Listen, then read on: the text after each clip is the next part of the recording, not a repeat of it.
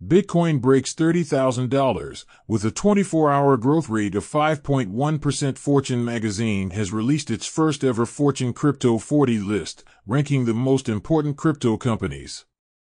The list covers eight categories, including TradFi, SuFi, N F T, venture capital, data, infrastructure, protocols, and DeFi, with five companies in each category.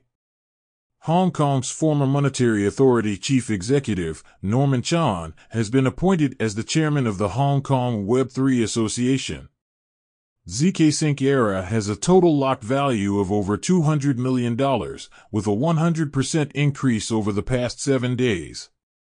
L T P has launched a one hundred million dollars quantitative incubation fund.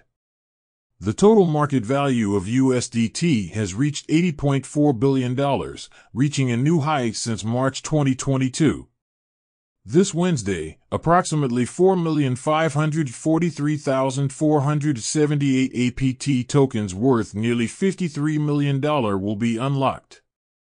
Arkansas has passed a Bitcoin mining rights bill, establishing a legal framework for the ownership and transfer of virtual currency mining rights in the state, providing clear legal protection for individuals and businesses participating in cryptocurrency mining.